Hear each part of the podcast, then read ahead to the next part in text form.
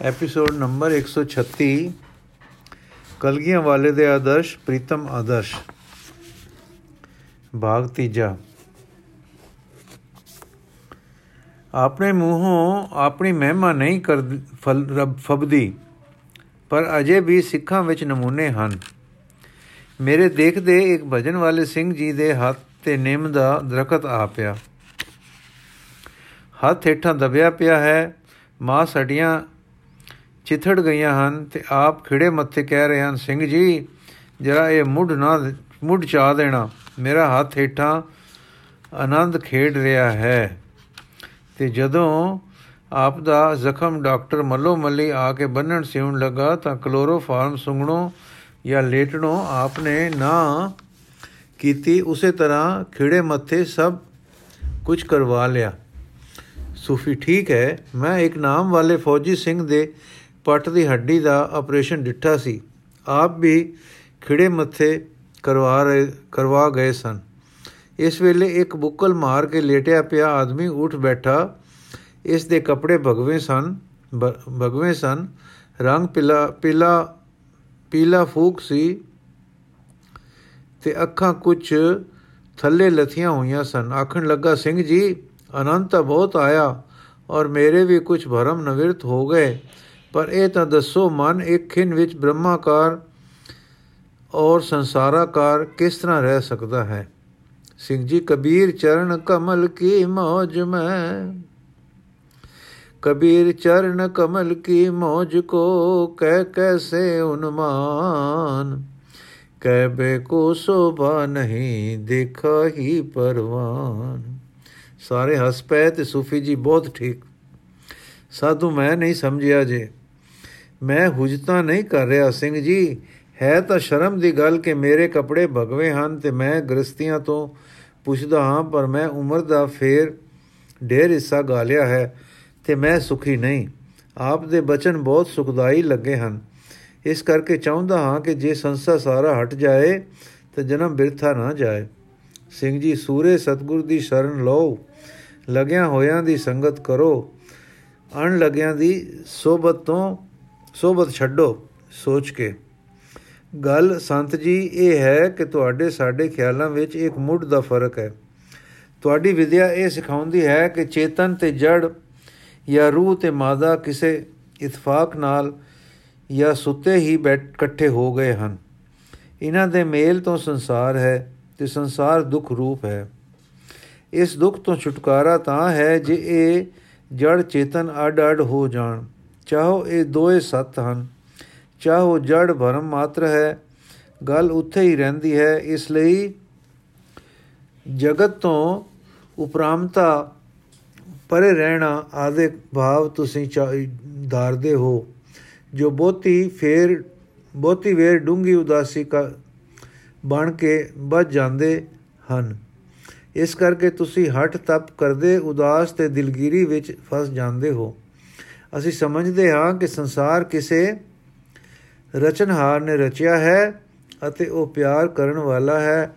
ਸੰਸਾਰ ਵਿੱਚ ਦੁੱਖ ਜ਼ਰੂਰ ਹੈ। ਇੱਥੇ ਅਸੀਂ ਤੁਸਾਂ ਨਾਲ ਸਮਤੀ ਰੱਖਦੇ ਹਾਂ, ਪਰ ਦੁੱਖ ਰਚਨਹਾਰ ਨੇ ਨਹੀਂ ਬਣਾਇਆ। ਦੁੱਖ ਇਸ ਕਰਕੇ ਹੈ ਕਿ ਅਸੀਂ ਆਪਣੇ ਕਰਤਾਰ ਤੋਂ ਵਿਛੜ ਰਹੇ ਤੇ ਭੁੱਲੀ ਪੈ ਗਏ ਵਾਂਗੂ ਹਾਂ। ਜਿਕੂ ਮੇਲੇ ਤੇ ਮਾਤਾ ਜਿਕੂ ਮੇਲੇ ਤੇ ਮਾਤਾ ਦੇ ਨਾਲ ਗਿਆ, ਬਾਲ ਮਾਂ ਤੋਂ ਵਿਛੜ ਕੇ ਦੁੱਖ ਪਾਉਂਦਾ ਹੈ। ਮਾਂ ਤੇ ਮੇਲਾ ਦੁੱਖ ਰੂਪ ਨਹੀਂ ਸਨ। ਦੁੱਖ ਮਾਂ ਤੇ ਵਿਛੜਨਾ ਵਿਛੜਨਾ ਸੀ। ਸੰਸਾਰ ਦੁਖੀ ਇਸੇ ਕਰਕੇ, ਇਸ ਲਈ ਹੈ ਕਿ ਕਰਤਾਰ ਤੋਂ ਵਿਛੜ ਗਿਆ ਹੈ। ਜੇ ਅਸੀਂ ਵਾਹਿਗੁਰੂ ਨਾਲ ਲੱਗੇ ਰਹੀਏ, ਅੰਦਰ ਦੀ ਲਗਨ ਕਰਤਾਰ ਪੁਰਖ ਵੱਲ ਰਹੇ, ਤੇ ਇਸ ਦਿਸਦਾ ਜਗਤ ਉਸ ਦਾ ਅਖਾੜਾ, ਮੇਲਾ, ਖੇਲ ਵੇਖੀਏ, ਫਿਰ ਦੁੱਖ ਨਹੀਂ। ਅਸੀਂ ਸਮਝਦੇ ਹਾਂ ਕਿ ਮੇਲੇ ਦੇ ਵਿੱਚ ਫਿਰਨਾ, ਪਰ ਮਾਂ ਦੀ ਉਂਗਲ ਨਾ ਛੱਡਣੀ।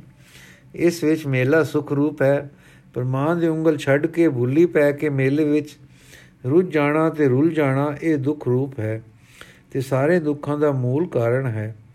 ਸੋ ਅਸੀਂ ਦੁੱਖ ਦੀ ਨਿਵਰਤੀ ਇਸ ਵਿੱਚ ਸਮਝਦੇ ਹਾਂ ਕਿ ਕਿਵੇਂ ਮਾਂ ਦੀ ਉਂਗਲ ਫੇਰ ਲੱਭ ਪਵੇ ਤੇ ਉਹ ਸਾਨੂੰ ਆਪਣੇ ਸਤਸੰਗ ਵਿੱਚੋਂ ਲੱਭ ਪੈਂਦੀ ਹੈ। ਕਿਉਂਕਿ ਜਿਨ੍ਹਾਂ ਮਾਂ ਦੀ ਉਂਗਲ ਫੜੀ ਹੋਈ ਹੈ, ਉਹ ਸਾਨੂੰ ਵੀ ਫੜਾ ਦਿੰਦੇ ਹਨ। ਤੇ ਆਖਦਨ ਅੰਦਰਲੇ ਦੀ ਲਗਨ ਹਰਦਮ ਉਸ ਦੀ ਯਾਦ ਵਿੱਚ ਰੱਖੋ। ਮਨ ਦਾ ਝੁਕਾਓ, ਮਨ ਦਾ ਰੁਖ, ਮਨ ਦੀ ਲਗਨ, ਮਨ ਦਾ ਲਗਾਓ, ਵਾਹਿਗੁਰੂ ਨਾਲ ਰੱਖੋ। ਇਹ ਮਾਂ ਦੀ ਉਂਗਲ ਫੜਨੀ ਹੈ। ਬਾਹਰਲਾ ਜਗਤ ਮੇਲਾ ਹੈ, ਜਿਸ ਦੀ ਸੈਰ ਤਮਾਸ਼ੇ ਲਈ, ਜਿਸ ਦੀ ਸੈਰ ਤਮਾਸ਼ੇ ਲਈ ਤੇ ਜਿੱਤੋਂ ਜਿਸ ਤੋਂ ਕੁਝ ਸਿੱਖਣ, ਕੁਝ ਖੇਟਣ ਖੱਟਣ ਲਈ ਅਸੀਂ ਆਏ ਹਾਂ। ਮੇਲੇ ਵਿੱਚ ਆਪਣਾ ਰਹਿਣਾ ਅਸੀਂ ਅਟਲ ਨਹੀਂ ਸਮਝਦੇ। ਬਾਹਰ ਜੋ ਸਾਡਾ ਵਰਤਾਰਾ ਹੈ, ਉਹ ਹੈ ਪ੍ਰੇਮ। ਸੋ ਅਸੀਂ ਰਹਿੰਦੇ ਹਾਂ ਯਾਦ ਵਿੱਚ, ਧਿਆਨ ਵਿੱਚ, ਖਿੱਚ ਵਿੱਚ ਤੇ ਇਸ ਕਰਕੇ ਰਹਿੰਦੇ ਹਾਂ ਖਿਲੇ ਕੋਲ ਫੁੱਲ ਵਾਂਗੂ। ਖਿੜੇ ਤੇ ਖੁਸ਼ ਪਰ ਸ਼ਾਂਤੀ ਠੰਡ ਰਸ ਵਿੱਚ ਟਿੱਕੇ ਹੋਏ। ਬਾਹਰ ਲੋਕਾਂ ਨਾਲ ਅਸੀਂ ਵਰਤਦੇ ਹਾਂ, ਸਰਬਤ ਦਾ ਭਲਾ। ਜਦੋਂ ਲੋੜ ਆ ਪੈਂਦੀ ਹੈ ਕਿ ਅਸੀਂ ਔਰੰਗਜ਼ੇਬ ਨੂੰ ਮਜ਼ੂਬੀ ਆਜ਼ਾਦੀ ਲਈ ਸਮਝਾਈਏ, ਤਾਂ ਮਾਂ ਦੀ ਉਂਗਲ ਫੜੇ ਹੋਏ ਵਾਂਗੂ ਜਾ ਕੇ ਮਤ ਦਿੰਦੇ ਹਾਂ। ਉਹ ਸਾਡਾ ਸ਼ੀਸ਼ ਉਤਾਰਦਾ ਹੈ, ਅਸੀਂ ਉਸ ਵੇਲੇ ਵੀ ਮਾਂ ਦੀ ਉਂਗਲ ਫੜੀ, ਮਾਂ ਦੇ ਪਿਆਰ ਵਿੱਚ ਹੱਸਦੇ ਹਾਂ ਤੇ ਜਲਾਦ ਨੂੰ ਮਖੌਲ ਕਰਦੇ ਹਾਂ। ਸੀਸ ਉੱਡ ਜਾਂਦਾ ਹੈ, ਪਰ ਅਸੂਲ ਸਿਰ ਕਾਇਮ ਰਹਿੰਦਾ ਹੈ। ਜੇ ਸਾਨੂੰ ਹੁਕਮ ਆਉਂਦਾ ਹੈ ਕਿ ਜ਼ਾਲਮ ਦਾ ਪਿੱਛਾ ਕਰੋ, ਤਾਂ ਅਸੀਂ ਅਟਕ ਤੇ ਜਾ ਕੇ ਕਈ ਸੀਸ ਬੇਟਾ ਕਰਕੇ 2100 ਅਬਲਾ ਛੁੜਾ ਲਿਆਉਂਦੇ ਹਾਂ, ਘਰੋਂ ਘਰੀ ਪਹੁੰਚਾਉਂਦੇ ਹਾਂ। ਪਰ ਖੁਸ਼ਾ ਖੁਸ਼ ਇਸ ਇਸ ਗੱਲ ਵਿੱਚ ਹਾਂ ਕਿ ਅਸੀਂ ਆਪਣੀ ਮਾਂ ਦੀ ਉਂਗਲ ਫੜੀ ਹੋਣ ਦੇ ਰੰਗ ਵਿੱਚ ਹਾਂ। ਇਹ ਸਭ ਕੰਮ ਕਰਨੇ ਤੇ ਸੇਵਾ ਉਪਕਾਰ ਕਰਨੇ ਸਾਡੀਆਂ ਖੇਡਾਂ ਹਨ। ਅਸੀਂ ਸੀਸ ਦੇਣਾ, ਮਰ ਜਾਣਾ, ਜੰਗ ਕਰਨਾ ਜਾਂ ਭਲਾ ਕਰਨਾ, ਜਮਾਲ ਵਿੱਚ ਕਿ ਜਲਾਲ ਵਿੱਚ ਸਦਾ ਇਹ ਸਮਝਦੇ ਹਾਂ ਕਿ ਹੁਕਮ ਦੀ ਕਾਰ ਕਮਾ ਰਹੇ ਹਾਂ। ਇਹ ਨਾ ਦਿਲਗੀਰੀ ਦਾ ਦੀ ਥਾਂ ਹੈ, ਨਾ ਦਿਲ ਦੀ ਖੁਸ਼ੀ ਦਾ।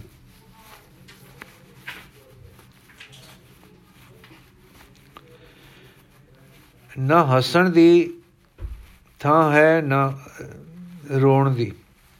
ਸਾਡੇ ਹੱਥਾਂ ਸਾਡੇ ਹੱਥ ਮਾਂ ਦੀ ਉਂਗਲ ਫੜੀ ਹੋਈ ਹੈ, ਇਸ ਕਰਕੇ ਅਸੀਂ ਪੱਕੇ ਤੇ ਸੱਚੇ ਟਿਕਾਣੇ ਹਾਂ। ਇਹ ਟਿਕਾਣਾ ਖੁਸ਼ੀ ਦਾ ਹੈ। ਉਂਗਲ ਫੜੀ ਮੇਲੇ ਵਿੱਚ ਟੁਰਦੇ ਹਾਂ ਤਾਂ ਸਭ ਰੰਗ ਮਾਂ ਦੀ ਉਂਗਲ ਫੜੀ ਦੇ ਨਾਜ਼ ਫਖਰ ਤੇ ਭਰੋਸੇ ਵਿੱਚ ਹੁਕਮ ਜਾਣ ਕੇ ਮੰਨਦੇ ਹਾਂ। ਤੁਸੀਂ ਦਿਲਗੀਰ ਹੋ, ਤੁਸੀਂ ਆਪਣਾ, ਆਪ ਜੜ ਚੇਤਨ ਨੂੰ ਤੋੜਨਾ ਵਕ-ਵਕ ਕਰਨਾ ਹੈ। ਰੱਬ ਤੁਹਾਡਾ ਜਾਂ ਤਾਂ ਹੈ ਨਹੀਂ, ਜੇ ਹੈ ਤਾਂ ਕਰਤਾਰ ਨਹੀਂ। ਜੇ ਕਿਸੇ ਸੂਰਤ ਵਿੱਚ ਕਰਤਾ ਹੈ ਤਾਂ ਉਹ ਤੁਸਾਂ ਲਈ ਕਰਤਾ ਪੁਰਖ ਨਹੀਂ। ਜੇ ਤੁਸੀਂ ਕਿਸੇ ਸ਼ਕਲ ਵਿੱਚ ਉਸ ਦਾ ਹੋਣਾ ਕਹਿੰਦੇ ਹੋ, ਤਾਂ ਫਿਰ ਆਖ ਦਿੰਦੇ ਹੋ, ਅਸੀਂ ਆਪ ਹੀ ਉਹ ਹਾਂ। ਤੁਸੀਂ ਕਦੇ ਪ੍ਰੇਮ ਤੇ ਉਮਾ ਵਿੱਚ ਆ ਕੇ ਨਹੀਂ ਗਾਵੇਂ। ਤੂੰ ਮੇਰਾ ਪਿਤਾ, ਤੂੰ ਹੈ ਮੇਰਾ ਮਾਤਾ। ਤੂੰ ਮੇਰਾ ਬੰਦਪ ਤੂੰ ਮੇਰਾ ਭਰਾਤਾ। ਤੂੰ ਮੇਰਾ ਰਾਖਾ ਸਭਨੀ ਥਾਈ, ਤਾਂ ਭੋ ਹਾ ਕਾੜਾ ਜਿਉ। ਤੁਮਰੀ ਕਿਰਪਾ ਤੇ ਤੁਧ ਪਛਾਣਾ, ਤੂੰ ਮੇਰੀ ਓਟ, ਤੂੰ ਹੈ ਮੇਰਾ ਮਾਣਾ। ਤੁਝ ਬਿਨ ਦੂਜਾ ਅਵਰ ਨ ਕੋਈ, ਸਭ ਤੇਰਾ ਖੇਲ ਅਖਾੜਾ ਜਿਉ। ਸੋ ਤੁਸਾਂ ਲਈ ਇਹ ਸਮਝਣਾ ਕਠਨ ਹੈ ਕਿ ਇੱਕੋ ਵਕਤ ਵਿੱਚ, ਇੱਕੋ ਵਕਤ ਰੱਬ ਯਾਦ ਤੇ ਖੜਗ ਹੱਥ ਕੋ ਨਿਭ ਸਕਦੇ ਹਨ? ਮਾਫ ਕਰਨਾ, ਮੈਂ ਰਤਾ ਪੰਚਮ ਸੁਰ ਵਿੱਚ ਗੱਲਾਂ ਕਰਦਾ ਰਿਹਾ ਹਾਂ। ਇਹ ਹੰਕਾਰ ਵਿੱਚ ਨਹੀਂ, ਪਰ ਮਾਂ ਦੀ ਉਂਗਲ ਫੜੀ ਦੀ ਗੱਲ ਕਰਦਿਆਂ ਮੇਰੇ ਅੰਦਰ ਮਾਂ ਦੇ ਪਿਆਰ ਦਾ ਨਖਰਾ ਵੱਧ ਗਿਆ ਸੀ।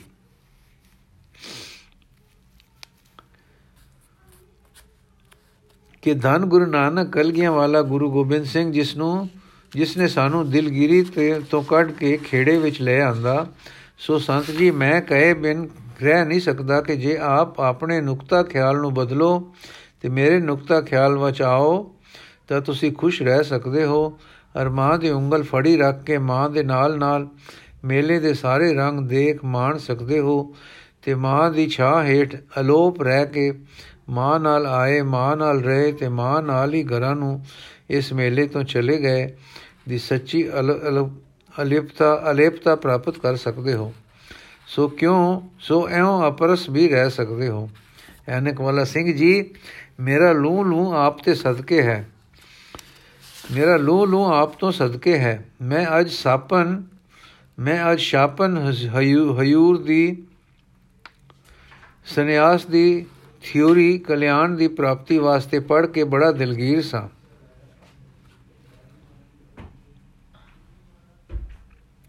ਆਪਨੇ ਬੜੇ ਸੌਖੇ ਤਰੀਕੇ ਨਾਲ ਗੁਰੂ ਗੋਬਿੰਦ ਸਿੰਘ ਦਾ ਆਦਰਸ਼ ਸਮਝਾਇਆ ਹੈ। ਮੈਂ ਗੁਰੂ ਦੇ ਨਾਮ ਤੋਂ ਸਦਕੇ ਹੋਣ ਵਾਲਾ ਸਾਂ, ਪਰ ਮੈਨੂੰ ਪਤਾ ਨਹੀਂ ਸੀ ਲੱਗਦਾ ਕਿ ਗੁਰੂ ਗੋਬਿੰਦ ਸਿੰਘ ਜੀ ਦਾ ਆਦਰਸ਼ ਕੀ ਸੀ। ਮੈਂ ਉਹਨਾਂ ਨੂੰ ਸ਼ਾਂਖ ਯੋਗ ਵਿਦਾਂਤ ਦੇ ਨੁਕਤੇ ਤੋਂ, ਫਿਰ ਕੈਂਟ ਦੇ ਨੁਕਤੇ ਤੋਂ, ਫਿਰ ਦੁਨੀਆ ਦੇ ਯੋਧੇ ਸਿਕੰਦਰ ਨੈਪੋਲੀਅਨ ਦੇ ਨੁਕਤੇ ਤੋਂ ਤੱਕਦਾ ਸਾਂ ਤੇ ਸਮਝਣ ਵਿੱਚ ਨਾ ਕਾਮਯਾਬ ਹੁੰਦਾ ਸਾਂ। ਪਰ ਅਜ ਮੈਨੂੰ ਉਸ ਆਦਰਸ਼ ਦੀ ਸਮਝ ਆ ਗਈ ਹੈ ਕਿ ਜੇ ਗੁਰੂ ਗੋਬਿੰਦ ਸਿੰਘ ਜੋ ਗੁਰੂ ਗੋਬਿੰਦ ਸਿੰਘ ਜੀ ਦਾ ਹੈ, ਸਿੰਘ ਜੀ ਕੱਲ ਲੰਮੀ ਤੇ ਅਲੂਣੇ ਪਾਸੇ ਗੱਲ ਲੰਮੀ ਤੇ ਅਲੂਣੇ ਪਾਸੇ ਚਲੀ ਗਾ ਜਾਂਦੀ ਹੈ। ਤੁਸਾਂ ਨੇ ਕੈਂਟ ਆਦ ਪੜੇ ਹਨ।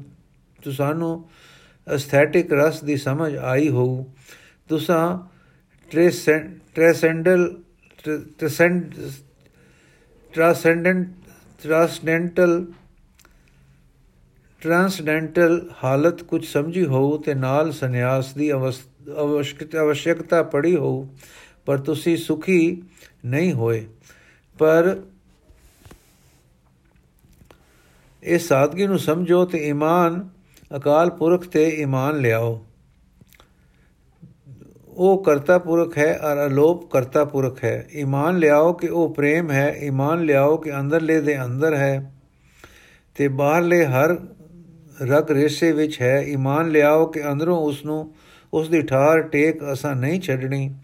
ਹਰ ਦਮ, ਹਰ ਦਿਨ ਅੰਦਰੋਂ ਉਸ ਨੂੰ ਯਾਦ ਨਾਲ, ਧਿਆਨ ਨਾਲ, ਪਿਆਰ ਨਾਲ ਫੜੀ ਰੱਖਣਾ ਹੈ। ਗੱਲ ਕੀ? ਮਨ ਦਾ ਲਗਾਓ। ਹਰ ਵੇਲੇ ਵਾਹਿਗੁਰੂ ਰੁਖੀ ਕਰੀ ਰੱਖੋ। ਹਾਂ, ਮਨ ਦਾ ਲਗਾਓ। ਸਦਾ ਬ੍ਰਹਮੰਡ ਦੇ ਕੇਂਦਰ ਵੱਲ ਰੁਖਿਆ ਰੱਖੋ। ਇਹੋ ਅੰਦਰਲੇ ਦਾ ਰੰਗ ਜਮਾ ਕੇ ਸੰਸਾਰ ਵਿੱਚ ਵਿਚਰੋ। ਫਿਰ ਦੇਖੋ ਕਿ ਤੁਸੀਂ ਜਿਉਂਦੇ ਹੀ ਰਸ ਵਿੱਚ, ਵਿਸਮਾਦ ਵਿੱਚ, ਖੇੜੇ ਵਿੱਚ ਆਉਂਦੇ ਹੈ ਹੋ ਕਿ ਨਹੀਂ? ਪਰ ਬਾਬਾ, ਇਹ ਰੰਗ ਦਮ ਬਦਮ ਸਾਈ ਨੂੰ ਯਾਦ ਕੀਤਿਆਂ ਜਮਦਾ ਹੈ ਅਤੇ ਇਹ ਯਾਦ ਕਰਨ ਹਾਰਿਆਂ ਦਾ ਸਤਸੰਗ ਕੀਤਿਆਂ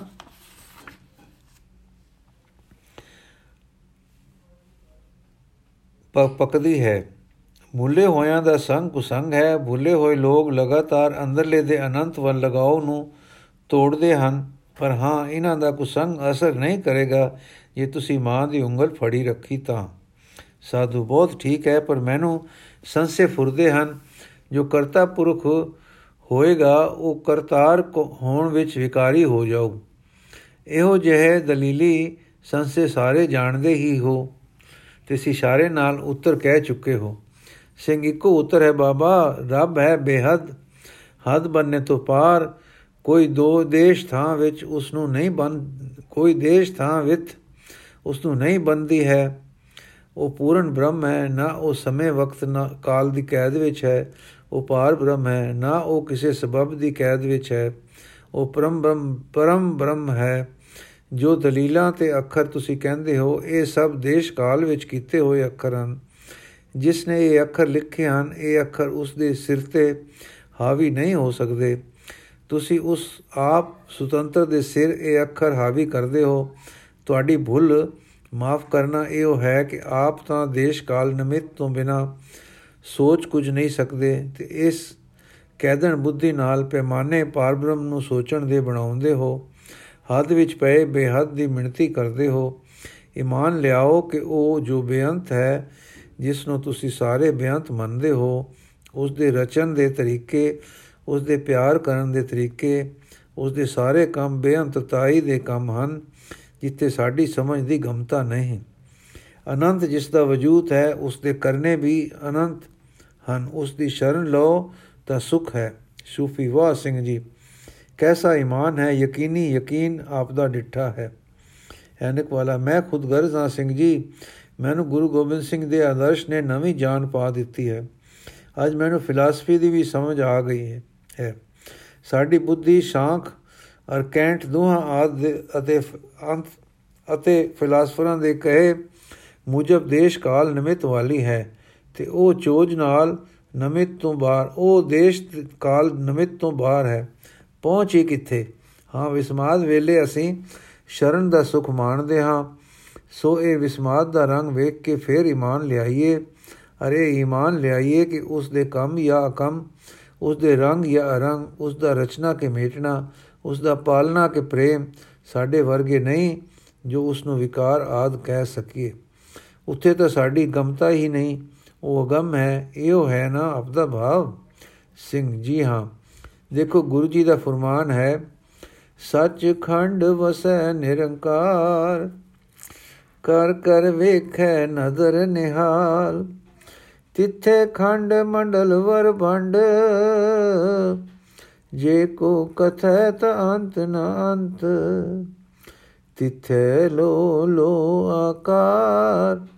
ਜਿਵ ਜਿਵ ਹੁਕਮ ਤਿਵੈ ਤਿਵਕਾਰ ਵੇਖੈ ਵਿਕਸੈ ਕਰ ਵਿਚਾਰ। ਨਾਨਕ ਕਥਨਾ ਕਰੜਾ ਸਾਰ। ਉਸ ਦਾ ਤੇ ਉਸ ਦੇ ਕਰਨਿਆਂ ਦਾ ਕਥਨ ਅਕਥ ਹੈ, ਜਿਸ ਨੂੰ ਅਸੀਂ ਸਮਝ ਨਹੀਂ ਸਕਦੇ, ਜੋ ਬਿਆਨ ਤੋਂ ਬਿਆੰਤ ਤੇ ਅਮਤ ਹੈ, ਅਮਿਤ ਹੈ। ਉਸ ਦੇ ਕਰਨਿਆਂ ਨੂੰ ਆਪਣੇ ਕਰਨਿਆਂ ਨਾਲ ਕਿਉਂ ਟੀਕਾ ਕਰਦੇ ਹਾਂ? ਤੇ ਜੇ ਉਸ ਦੇ ਕਰਨਿਆਂ ਦੀ ਮਿੱਤ ਅਸੀਂ ਲਾਉਂਦੇ ਹਾਂ, ਤਾਂ ਅਸੀਂ ਭੁੱਲ ਕਰਦੇ ਹਾਂ। ਹਰ ਬਿਆੰਤ ਹੋ ਮਿਤ ਕਰ ਵਰਨੋ ਕਿਆ ਜਾਣਾ ਹੋਏ ਕੈਸੋ ਰੇ ਇਸ ਲਈ ਮਿੱਤਾਂ ਦੇ ਵਰਣਨ ਨਾ ਕਰੋ। ਇਹ ਸਭ ਭੁੱਲ ਹੋਏਗੀ। ਆਪਣੇ ਆਪ ਨੂੰ ਸੋਚ ਦੇ ਮੰਡਲ ਤੋਂ ਉੱਚਾ ਕਰਕੇ ਰਸ ਤੇ ਵਿਸਮਾਦ ਦੇ ਮੰਡਲ ਵਿੱਚ ਉਠੋ, ਜਿੱਥੇ ਤੁਹਾਡਾ ਮਨ ਮਰੇ, ਨਾਲ ਧਾਤ ਮਾਇਆ ਮਰੇ ਤੇ ਆਤਮਾ ਤੁਹਾਡਾ ਉਸ ਅਨੰਤ ਨਾਲ ਛੂ ਪਾਵੇ ਤੇ ਇਉਂ ਕਰਦਿਆਂ ਸਮਾਂ ਆ ਜਾਵੇ ਕਿ ਉਹ ਅਨੰਤ ਤੁਹਾਨੂੰ ਆਪਣੇ ਅਨੰਤ ਵਿੱਚ ਖਿੱਚ ਲਵੇ। ਦੇਸ਼ ਕਾਲ ਨਿਮਿਤ ਨਾਲ ਜੋ ਵਰਣਨ ਹੁੰਦਾ ਹੈ, ਉਹ ਵੀ ਪੂਰਾ ਨਹੀਂ ਹੁੰਦਾ। ਕਾਲ ਕੋਈ ਵਸਤੂ ਨਹੀਂ, ਫਿਰ ਕਾਲ ਹੈ, ਇਉਂ ਹੈ ਤੇ ਨਹੀਂ ਦੇ ਅਜਬ ਨਕਸ਼ੇ ਹਨ। ਦੇਸ਼ ਵਿਤ ਹੈ, ਪਰ ਅਨੇਕ ਰੰਗ ਹਨ। ਇਸ ਦੇ ਖੰਡ ਮੰਡਲ ਬ੍ਰਹਮੰਡ, ਲੋਕ ਤੇ ਆਕਾਸ਼ ਅਨੇਕ ਦਰਜਿਆਂ ਦੇ ਇੱਕ ਦੂਸਰੇ ਤੇ ਦੇ ਅੰਤਰਗਤ, ਪਰ ਸਾਡੇ ਇਸ ਗਿਆਨ ਤੋਂ ਪਰੇ। ਪਰ ਸਾਡੇ ਕੋਲਵਾਰ ਹੀ ਹਨ। ਬਿਆੰਤ ਹੈ ਆਪ, ਬਿਆੰਤ ਹੈ ਰਚਨਾ ਤੇ ਕੁਦਰਤ। ਸੋ ਬਿਆੰਤ ਦੀ ਸਿਫਤ ਸਲਾਹ ਵਿੱਚ ਵਸੋ। ਅਗਮ ਵਿਸਬਾਦ ਅਗਮ ਵਿਸਮਾਦ ਹੈ। ਵਿਸਮਾਦ ਦਾ ਸਾਧਨ ਸਿਫਤ ਸਲਾਹ ਹੈ। ਸਿਫਤ ਸਲਾਹ ਦਾ ਸਾਧਨ ਕੀਰਤਨ ਤੇ ਉਸ ਦਾ ਸਿਮਰਨ ਹੈ। ਐਨਕ ਵਾਲਾ, ਮੇਰੀ ਤਸੱਲੀ ਆਪਨੇ ਖੂਬ ਕੀਤੀ ਹੈ। ਬਾਬੂ ਸਿੰਘ ਜੀ, ਪਰ ਮੈਂ ਅਜੇ ਕੁਝ ਮੋਟੀਆਂ-ਮੋਟੀਆਂ ਗੱਲਾਂ ਕਰਨੀਆਂ ਹਨ। ਆਪ ਕਿਰਪਾ ਕਰਕੇ ਇਹ ਦੱਸੋ ਕਿ ਗੁਰੂ ਗੋਬਿੰਦ ਸਿੰਘ ਜੀ ਦਾ ਉਦੇਸ਼ ਇਹ ਸੀ ਕਿ ਮੁਸਲਮਾਨ ਮਾਰ ਦਿੱਤੇ ਜਾਣ। ਸਿੰਘ ਜੀ, ਨਹੀਂ। ਫਿਰ ਤਾਂ ਉਹਨਾਂ ਦਾ ਕੰਮ ਹੀ ਨਹੀਂ ਸੀ। ਵੈਰ ਤਾਂ ਉਹਨਾਂ ਦਾ ਕੰਮ ਹੀ ਨਹੀਂ ਸੀ। ਉਹ ਤਾਂ ਪ੍ਰੇਮ ਮੂਰਤ ਸਨ। ਉਹਨਾਂ ਨੇ ਧਰਮ ਦੀ ਸੁਤੰਤਰਤਾ ਲਈ ਉਸ ਨਾਲ ਜੰਗ ਰਚਾਇਆ ਜੋ ਇਸ ਦਾ ਵੈਰੀ ਸੀ ਤੇ ਪਰਜਾ ਪਰ ਧੱਕਾ ਕਰਦਾ ਸੀ। ਇਹ ਇਤਫਾਕ ਦੀ ਗੱਲ ਹੈ ਕਿ ਉਹ ਮੁਸਲਮਾਨ ਸੀ। ਮਹਾਨ ਪੁਰਖ ਹਮੇਸ਼ਾ ਬਦੀ ਨਾਲ ਲੜਿਆ ਕਰਦੇ ਹਨ। ਬਦਾ ਨਾਲ ਉਹਨਾਂ ਦੇ ਅੰਦਰ ਕੀਨਾ ਨਹੀਂ ਹੁੰਦਾ, ਸੋ ਜਿੱਥੇ ਬਦੀ ਹੁੰਦੀ ਹੈ, ਉੱਥੇ ਉਹਨਾਂ ਦੇ ਤੀਰ ਵੱਜਦੇ ਹਨ। ਮੈਂ ਇੱਕ ਦੋ ਵਾਰਤਾ ਸੁਣਾਉਂਦਾ ਹਾਂ, ਜਿਸ ਤੋਂ ਸਾਫ਼ ਹੋ ਜਾਏਗਾ ਕਿ ਉਹਨਾਂ ਦੇ ਯੁੱਧ ਧਰਮ ਲਈ ਸਨ। ਜਹਾਦ ਵਾਂਗ ਕਿਸੇ ਕੌਮ ਦੇ ਬਰ ਖਿਲਾਫ ਬਹਿਸੀਅਤ ਕੌਮੀ ਯੁੱਧ ਨਹੀਂ ਸਨ। ਇੱਕ ਵੇਰ ਯੁੱਧ ਮੱਚੇ ਵਿੱਚ ਗੁਰੂ ਜੀ ਪਾਸ ਇੱਕ ਸ਼ਿਕਾਇਤ ਆਈ ਕਿ ਭਾਈ ਕਨਈਆ ਮੈਦਾਨ ਜੰਗ ਵਿੱਚ ਮੁਸਲਮਾਨਾਂ ਨੂੰ ਵੀ ਪਾਣੀ ਪਿਲਾਉਂਦਾ ਫਿਰਦਾ ਹੈ। ਉਸ ਨੂੰ ਤਾੜਨਾ ਚਾਹੀਏ। ਗੁਰੂ ਜੀ ਹੱਸ ਪਏ, ਬੁਲਾਇਆ ਤੇ ਪੁੱਛਿਆ, ਭਾਈ ਕਨਈਆ ਨੇ ਜਵਾਬ ਦਿੱਤਾ ਕਿ ਹਜ਼ੂਰ ਆਪ ਦੀ ਆਗਿਆ ਹੈ ਕਿ ਮਾਨਸ ਕੀ ਜਾਤ ਸਭ ਸਭ ਹੈ ਇੱਕ ਹੈ ਪਹਿਚਾਨਬੋ। ਅਰਥਾਤ ਮੈਂ ਜ਼ਖਮੀਆਂ ਦੀ, ਦੁਖੀਆਂ ਦੀ ਮੈਦਾਨ ਜੰਗ ਵਿੱਚ ਸੇਵਾ ਕਰਾਂ। ਸੋ ਜੇ ਦੁਖੀ ਮੇਰੀ ਸੇਵਾ ਦਾ ਲੋੜਵੰਦ ਹੁੰਦਾ ਹੈ, ਮੈਂ ਸੇਵਾ ਕਰਦਾ ਹਾਂ। ਮੈਂ ਸੱਚੇ ਪਾਤਸ਼ਾਹ ਕੇਵਲ ਆਪ ਨੂੰ ਪਾਣੀ ਪਿਲਾ ਰਿਹਾ ਹਾਂ। ਆਪ ਦੇ ਬਖਸ਼ੇ ਨੈਣਾ ਨਾਲ ਨਾ ਹਿੰਦੂ ਦਿਸਦਾ ਹੈ, ਨਾ ਮੁਸਲਮਾਨ। ਤੁਸੀਂ ਹੀ ਸਾਰੇ ਖੇਲਦੇ ਦਿਸਦੇ ਹੋ। ਸੂਫੀ ਸੁਭਾਨ ਅੱਲਾ ਕਮਾਲ ਹੈ। ਸਿੰਘ ਜੀ, ਗੁਰੂ ਜੀ ਨੇ ਕਨਈਏ ਨੂੰ ਗੱਲ ਲਾਇਆ ਭਾਈ ਦਾ ਕਿਤਾਬ ਦਿੱਤਾ ਤੇ ਆਖਿਆ, ਸ਼ਾਬਾਸ਼, ਇਸੇ ਤਰ੍ਹਾਂ ਕਰੋ। ਇਹ ਭਾਈ ਕਨਈਆ ਜੰਗ ਵਿੱਚ ਜ਼ਖਮੀਆਂ ਦੀ ਸੇਵਾ ਕਰਨ ਦੇ ਕੰਮਪੁਰ ਜਥੇਦਾਰ ਸੀ। ਸੋ ਇਸ ਦੀ ਸੰਪਰਦਾ ਟੁਰੀ, ਜ਼ਖਮੀਆਂ ਦੀ ਇਹ ਸੇਵਾ ਕਰਦੇ ਰਹੇ। ਤਦ ਤੋਂ ਉਹਨਾਂ ਵਿੱਚ ਸੇਵਾ ਕਰਨੀ, ਜ਼ਖਮ ਬਣਨੇ ਮਲਮਾ ਤਿਆਰ ਕਰਨੀਆਂ, ਤਪਾਂ ਲਈ ਗੋਲੀਆਂ ਰੱਖਣੀਆਂ ਤੇ ਸੱਤ ਗੋਲੀਆਂ, ਸਤ ਗਲੋਆਂ ਕੱਢਣੀਆਂ। ਸੇਵਾ ਤੇ ਕੰਮ ਜਾਰੀ ਕੀ ਹੋਏ ਤੇ ਟੁਰ ਪਏ। ਇਹ ਸਭ ਸੇਵਾ, ਪ੍ਰੇਮ ਸੇਵਾ ਸੀ। ਇਹ ਸਿੱਖ ਸਾਧੂ ਆਪਣਾ ਪੇਟ ਭਰਨ ਲਈ ਮੁੰਝ ਕੁੱਟ ਕੇ ਨਿਰਵਾਹ ਕਰ ਲੈਂਦੇ ਸਨ। ਅੱਜ ਤੱਕ ਇਹ ਸੰਪਰਦਾ ਟੁਰਦੀ ਹੈ ਜਿਸ ਨੂੰ ਸੇਵਾ ਪੰਥੀ ਕਹਿੰਦੇ ਹਨ। ਇਹਨਾਂ ਵਿੱਚ ਐਸੇ ਐਸੇ ਸੇਵਕ ਹੋਏ ਹਨ ਕਿ ਆਪ ਨੂੰ ਦੁਨੀਆ ਦੇ ਸਾਰੇ ਵੱਡੇ ਵੱਡੇ ਸੇਵਕ ਭੁੱਲ ਜਾਣ। ਫਿਰ ਮੈਂ ਆਪ ਨੂੰ ਦੱਸ ਆਇਆ ਹਾਂ ਕਿ ਬੁੱਧੂ ਸ਼ਾ ਸਦੀਵ ਗੁਰੂ ਜੀ ਦੀ ਸੇਵਾ ਕਰਦਾ ਰਿਹਾ ਹੈ। ਇਹ ਮੁਸਲਮਾਨ ਵਡਕਾ ਸੀ। ਇੱਕ ਹੋਰ ਘਟਨਾ ਹੈ ਜਿਸ ਤੇ ਪਹਿਲੇ ਮੈਂ ਇੱਕ ਪ੍ਰਸ਼ਨ ਕਰਦਾ ਹਾਂ ਕਿ ਤੁਸੀਂ ਮੰਨਦੇ ਹੋ ਕਿ ਕੋਈ ਆਦਮੀ ਦੂਸਰੇ ਦੇ ਦਿਲਾਂ ਦੇ ਖਿਆਲ ਵਿੱਚ ਵਾਚ ਸਕਦਾ ਹੈ? ਬਾਬੂ, ਨਹੀਂ। ਐਨੇ ਵਾਲਾ ਕਿਉਂ ਨਹੀਂ? ਕਿਆ ਆਪਨੇ ਥਾਟ ਰੀਡਿੰਗ ਦੂਜੇ ਦੇ ਖਿਆਲ ਵਾਚ ਲੈਣੇ ਤੇ ਟੈਲੀਪੈਥੀ ਦਿਲਾਂ ਦੇ ਦਿਲਾਂ ਨਾਲ ਗੱਲਾਂ ਦੀ ਸਾਇੰਸ ਵਿਦਿਆ ਪੜ੍ਹੀ ਨਹੀਂ? ਅੱਜ ਕੱਲ ਯੂਰਪ, ਅਮਰੀਕਾ ਵਿੱਚ ਇਹ ਗੱਲ ਸਿੱਧ ਹੋ ਗਈ ਹੈ ਤੇ ਸਭ ਪੰਡਤ ਮੰਨਦੇ ਹਨ। ਸਿੰਘ ਜੀ, ਧਿਆਨ ਕਰਿਓ ਜੀ, ਜੋ ਗੱਲ ਸਾਡੇ ਦੇਸ਼ ਵਿੱਚ ਅਨੋਖੀ ਹੋਵੇ, ਉਹ ਸਾਡੇ ਸੱਜਣ ਇਸ ਤਰ੍ਹਾਂ ਨਾਲ ਤੱਕਦੇ ਹਨ ਜਿਵੇਂ ਝੂਠ ਹੈ। ਪਰ ਜਦੋਂ ਵਲੈਤਾਂ ਵਾਲੇ ਉਹ ਗੱਲ ਮੰਨ ਲੈਣ ਤਾਂ ਸਾਡੇ ਦੇਸ਼ ਦੇ ਵੀ ਆਖਦੇ ਹਨ, ਹੁਣ ਠੀਕ ਹੈ। ਹੁਣ ਤਾਂ ਤੁਸੀਂ ਮੰਨਦੇ ਹੋ ਕਿ ਖਿਆਲ ਵਾਚੇ ਜਾ ਸਕਦੇ ਹਨ, ਸਾਰੇ ਹੱਸ ਪਏ। ਸਿੰਘ ਜੀ, ਸ੍ਰੀ ਗੁਰੂ ਗੋਬਿੰਦ ਸਿੰਘ ਜੀ ਅਗਮ ਵਾਰ ਲਿਆ ਅਗਮ ਅਗਮ ਵਾਚ ਲਿਆ ਕਰਦੇ ਸਨ। ਇੱਕ ਦਿਨ ਮੈਦਾਨ ਜੰਗ ਵਿੱਚ ਇੱਕ ਮੁਸਲਮਾਨ ਜਰਨੈਲ ਆਪਣੀ ਫੌਜ ਵਿੱਚ ਖੜਾ ਸੋਚ ਰਿਹਾ ਸੀ ਕਿ ਗੁਰੂ ਜੀ ਹਨ ਤਾਂ ਫਕੀਰ, ਫਿਰ ਲੜ ਕਿਉਂ ਰਹੇ ਹਨ? ਇਹ ਖਿਆਲ ਵਾਚ ਕੇ ਗੁਰੂ ਜੀ ਘੋੜੇ ਨੂੰ ਅੱਡੀ ਲਾ ਉਸ ਦੇ ਕੋਲ ਜਾ ਪੁੱਜੇ ਤੇ ਆਖਣ ਲੱਗੇ ਮੀਟ ਅੱਖਾਂ ਤੇ ਦੇਖ। ਉਸਨੇ ਕੀ ਡਿੱਠਾ ਕਿ ਦੁਵੱਲੀ ਕਈ ਲੋਕ ਮੋਏ ਪਏ ਹਨ। ਜਦ ਅੱਖ ਖੁੱਲੀ ਤਾਂ ਗੁਰੂ ਜੀ ਨੇ ਕਿਹਾ, ਮੈਂ ਮਾਰਨ ਵਿੱਚ ਨਹੀਂ। ਜੀਆਂ ਮਾਰ ਜਿਵਾਲੇ, ਸੋਈ ਅਵਰ ਨ ਕੋਈ ਰੱਖੈ। ਮੈਨੂੰ ਹੁਕਮ ਹੈ ਦੁਖੀਆਂ ਦੀ ਰੱਖਿਆ ਕਰਨਾ। ਬਸ ਕਿਸੇ ਨਾਲ ਮੇਰਾ ਵੈਰ ਨਹੀਂ ਹੈ, ਮੈਂ ਕਿਸੇ ਨੂੰ ਮਾਰ ਨਹੀਂ ਰਿਹਾ। ਇਹ ਤੱਕ ਕਿ ਉਹ ਜਰਨੈਲ ਮੱਥਾ ਟੇਕ ਕੇ ਕਹਿਣ ਲੱਗਾ, ਮੇਰਾ ਚਿੱਤ ਉਦਾਸ ਹੈ। ਦੱਸੋ ਮੈਂ ਕੀ ਕਰਾਂ? ਸਤਗੁਰ ਨੇ ਕਿਹਾ, ਤੇਰਾ ਅੰਦਰ ਅਜੇ ਸਾਧਨਾ ਚਾਹੁੰਦਾ ਹੈ। ਜਾ ਨਾਮ ਜਪ ਕਹੋ, ਵਾਹਿਗੁਰੂ। ਉਸ ਜਰਨੈਲ ਉਸੇ ਵੇਲੇ ਭਜਨ ਕਰਨ ਲਈ ਮੈਦਾਨ ਛੱਡ ਕੇ ਟੁਰ ਗਿਆ। ਇਸ ਤੋਂ ਵੀ ਗੁਰੂ ਜੀ ਦੀ ਨਿਰਪੱਖਤਾ ਸਾਫ਼ ਸਿੱਧ ਹੈ।